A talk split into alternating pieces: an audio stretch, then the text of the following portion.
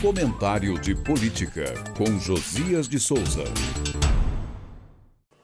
O pronunciamento lido por Lula na abertura da Assembleia Geral da ONU foi construído com método. Sem mencionar Bolsonaro, o orador espancou o negacionismo e as excentricidades arcaicas do antecessor. Sem tropeçar em improvisos, Lula percorreu os principais temas da conjuntura global. A fala dirigida ao mundo ganharia mais credibilidade se inspirasse a prática de Lula no Brasil. A palavra-chave do discurso foi desigualdade. Lula escorou nesse vocábulo a dificuldade do planeta de lidar com fenômenos como a fome, as guerras, a emergência climática e o preconceito. Lula adicionou um objetivo extra à Agenda 2030 da ONU, concebida para reduzir as desigualdades entre os países e dentro deles. Incluiu voluntariamente nessa agenda o objetivo de alcançar a igualdade racial na sociedade brasileira. No Brasil, Lula resiste à pressão para indicar uma jurista negra para a vaga de Rosa Weber no Supremo Tribunal Federal.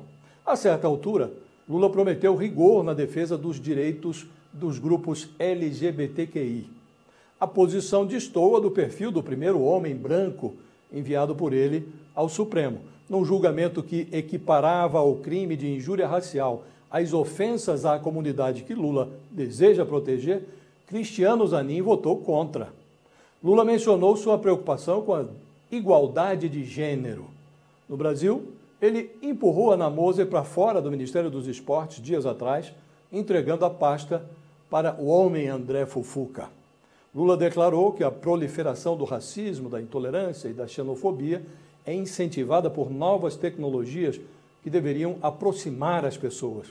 Em ambiente doméstico, Lula se absteve de jogar o prestígio e a força do governo na votação do projeto de lei que regulamentaria o funcionamento das plataformas digitais no Brasil.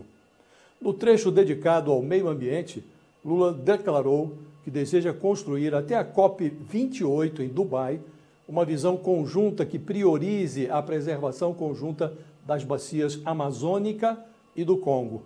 No Brasil, o Planalto pressiona o IBAMA para liberar pesquisas sobre a exploração petrolífera na foz do rio Amazonas.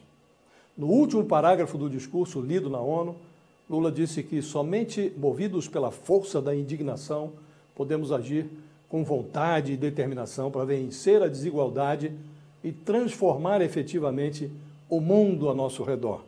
Ele receitou aos líderes mundiais a coragem para proclamar sua indignação com a desigualdade e trabalhar incansavelmente para superá-la.